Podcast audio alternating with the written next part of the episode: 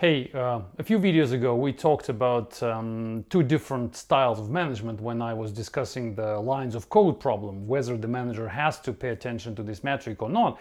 And I mentioned there that it is important to understand what kind of management you have, whether the management which is um, proper management, which is strict, which is um, which has proper quality control. Or you have the management which is absent when you have the chaos and you don't know what's going on and it's hard to, to say that you even have some management.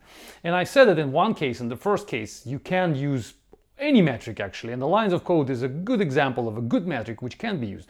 In the second case you cannot use anything because it only gonna hurt you if you apply metrics to the management which is chaotic.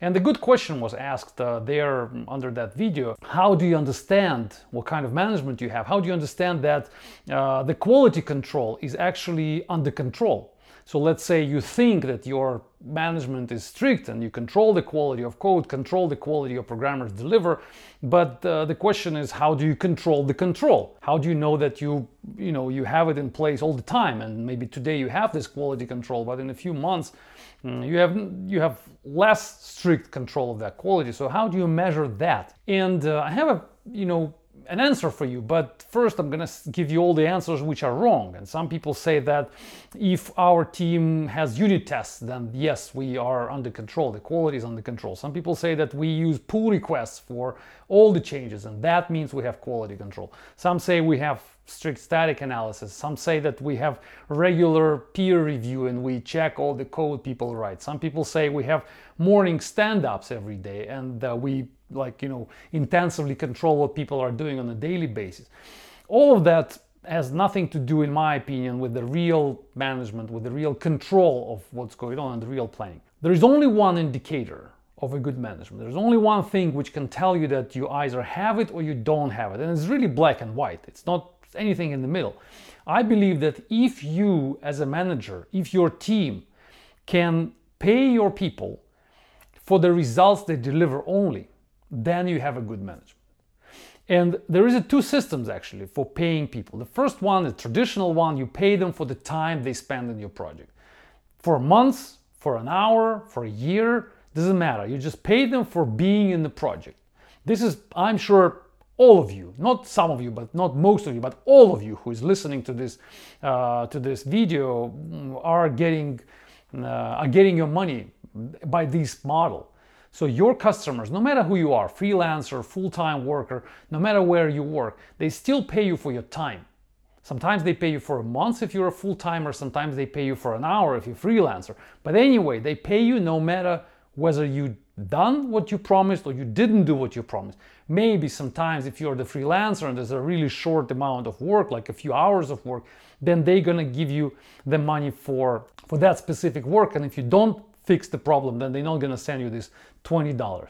But that's really corner cases. In most cases, like you, are getting your, uh, you know, main income, the main stream of income, you most probably get it for the time you spend, not for the result. But if you imagine, if you can imagine the management system where all programmers, everybody, not only programmers, managers, designers, testers, architects, they all get uh, the money for the results they provide.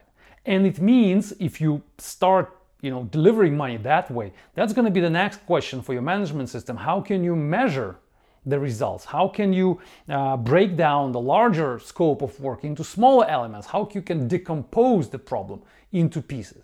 And if you can't do that that means you have a good management. There's only one thing that indicates that the management because only a good professional strict management which really can control uh, the quality down to the small piece can actually be called a good management. You can say, for example, that it's so easy, we're to pay them by the end of the month if they were working properly during the month or during the week. But see how many people will stay with you for that. It's not to work. The programmers are to quit if you tell them that they're not to get the money by the end of the month if they do not deliver this and that. So you will need to decompose. You will need to break down your larger scope into smaller pieces. If you can do that, that will be an indicator of your professional management, which has all the elements of management, including strict control of quality. And if you can't do that, then of course you can put any kind of metrics on top of these pieces of work because they're going to be small and you're going to deliver money for the small increments of result. and then any any metric will apply in lines of code whatever you you can use any metric so look at what you have in your company and think is it possible you don't have it now but will it be possible potentially in the future to actually start paying those programmers for the results they deliver and then you're going to think about what kind of results is this how can we measure those results and then you're going to start thinking how can we break down uh, the work into pieces and then you're going to start about thinking about proper management. Then you're going to start reading books about management, and then everything will become uh, better and better. You will start improving. So focus on one question Can you pay your people for results instead of for time? And then everything will start to improve in your team. Thanks for listening. Stay tuned. Bye bye.